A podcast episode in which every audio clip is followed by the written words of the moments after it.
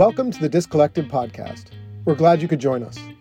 I'm Greg Lambrecht, founder of Intrinsic Therapeutics and one of the inventors of the Barricaid annular closure device. In this podcast, you're going to be hearing from spine surgeons we've met in our travels around the world.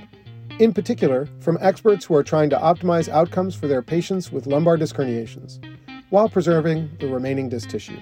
In this interview series, Beating the Odds of Reherniation, you'll hear from Dr. Pierce Nunley, director of the Spine Institute of Louisiana, and Professor Claudius Thomé, the director of neurosurgery at the University of Innsbruck, Austria. You're listening to Chapter 1 Clinical Need. So without further ado, let's hear from these two great spine surgeons. Well, good morning, everybody, and really pleasure to, to be here and be with my colleague Claudius Thomé from Innsbruck. He's professor and chairman of neurosurgery. Amazing, amazing neurosurgeon. I have to say, Claudius, I've passed by you in different meetings, but we've never really had personal conversation. And it's interesting in the in this day and age of COVID to have our first academic conversation be uh, literally across the pond and such a great thing. You may have seen in my CV, I actually uh, did some training in Basel, Switzerland under Professors Dick and Jeanneret. So I have a great, and I've been in Germany and operated not in your hospital, but in other hospitals. So um, I really appreciate my international friends. But for those that don't know Dr. Thomé, I mean, his CV is just two, almost 250 uh, peer-reviewed publications, half of which he sponsored his training is really superior Stanford. You were under Dr. Jurgen Harms and and then also the Barrow Institute and the Mayfield Clinic. So for those that, that don't know Dr. Thomé, he's quite an intellect, quite a surgeon, and it's really an honor to have you here and to be able to have this conversation with you one on one.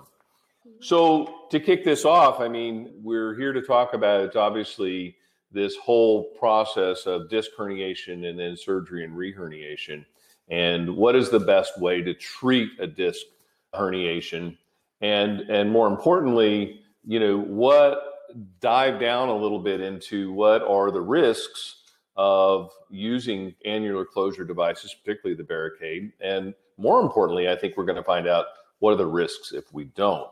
So, as an outline for those that are watching, we are going to basically going through five different topics. One is what is the clinical need? The other is patient population. Third is preventing disability. Fourth, annular closure treatment. And fifth, with the surgical treatment, do we burn any bridges? We'll be talking about techniques. And then maybe at the end, kind of some summary of comments that, that, that come up during the podcast. So good morning, Claudius, and glad to have you. Tell us a little bit about yourself and your history with the Barricaid device. Well, Pierce, thanks a lot. Thanks for those two nice words. It's a great pleasure to be on this with you. I've already obviously known that you've been in Switzerland and with some of the big European guys and traveled quite a bit. It's a shame we haven't met for a long period of time personally, but I'm sure we'll do that in the future. My CV basically has been that I was involved with spine surgery early on. I did a fellowship with Jürgen Harms and did many operations thereafter with him because I was a neurosurgeon close by where he was practicing. And so we are still good friends. And I've been involved with many studies looking at less invasive treatments and and even as a resident we started out actually my boss kind of brought that up. Why do we always go into the nucleus and do a discectomy? Why not just take the fragment? And that's where it all started more than 20 years ago. And i've been involved with this since then trying to minimize the damage we do and quite a long time ago, I got involved with Intrinsic by chance at one of the American meetings that I ended up to meet Greg Lambrecht, and we were talking about annular closure, that this would be a good idea, etc., etc. And and that's how I've been following the evolution of Barricaid, and this ended up in our big European study on on the device. So so it's a long history, and I'm I'm gr- grateful to the company actually that they kind of also followed somewhat the advice of, of us not to just throw out something uh, on the market, but really to go and look for evidence, look for which patient to select, etc., etc. Yeah, that's a great introduction, and and I will say from my perspective, a lot of my research has also been in in disc and and you know even like you say, 20 years ago we started doing fragmentectomies and looking at reherniation rates, and we'll get into that a little bit later, but let's first kind of, um, you know, evidence based medicine is really where we're about. And so I think part of defining a need is really looking at the evidence that we have for that in the literature. You know, there's this paper that was put out by Brook Martin talking about the clinical need when we look at that. And so in this paper, the lumbar discectomy outcomes are great in 80% of the patients, but there was significant amount of reoperation rates. Can you talk a little bit about, you know, what, what do you perceive based on this paper as the clinical need? Yeah, basically, as as spine surgeons, we tend to think that all our disc patients do perfect or do very well. And right. if you talk to your peers, they always tell you, well, I don't have any problems. I don't need to reoperate them. I don't see what you guys are seeing. And, and we all believe that. And if you talk about reherniation rates in the literature of maybe six to eight percent, everybody says, well, that's okay. I'm I'm a little better, but nobody really believes that the results are below 90 percent. And if you look at all the studies out there, all the big big, big registries, right, it's simply 75 percent. Right. Very good results. The sports study and, was a great example of that. Yes. Absolutely and and it, may it be fusion later on, may it be reherniation later on, you name it. But those patients don't all do as well as we think. And I was I was really surprised, like everybody, by Carragee's study quite a while ago now, stating that as this subpopulation of patients with the big hole in the annulus would have up to a 30% reherniation rate. And I was saying exactly the same. This is not true. And and I wouldn't have this. And it was interesting 500 plus study for, for the Barricaid that we ended up with exactly the same reherniation rate. Right. And none of the investigators thought this would be the case. Well, and, and to your point, discectomy really hasn't changed in our career a great deal as far as training. Now, now let's talk a little bit about this idea of doing a just fragmentectomy versus going and grabbing some more fragments versus really kind of scraping the end plates and doing a complete disc exoneration. Talk to us a little bit about what are the differences in those and, and what do you perceive as the issues? Yeah. Well, when I was trained in, in the 90s, basically you were told that after taking the fragment, you go in the disc with your pituitary rongeur and just take out at least the loose fragments. And if you did that, at the end, you would always have the hole that's as big as your pituitary rongeur. So it's going to be at least five millimeters, quite often bigger than that. Correct. And and I remember when we did the randomized study in the 90s comparing fragmentectomy versus microdiscectomy. It was only me and my boss doing doing the, the surgeries. I mean, the first time I, I, I saw a little hole in the annulus and I didn't go in, it, it felt completely wrong to do this. And I, I had to pull my hand back not to take the pituitary rongeur inside. Correct. And and and and I think this happens to a lot of people. But we've learned like if there's no annular defect or you don't see a big annular defect i mean just leave it i right. mean you're going to make it worse you're going right. to make it worse if you if you if you um, open up the annulus or take parts of the annulus and the idea that some surgeons tell me oh i do this slit like opening and then I, I take a small pituitary and this is going to be so much less invasive at the end once you have a pituitary in there there's a big hole in there big meaning four or five millimeters minimum. Correct.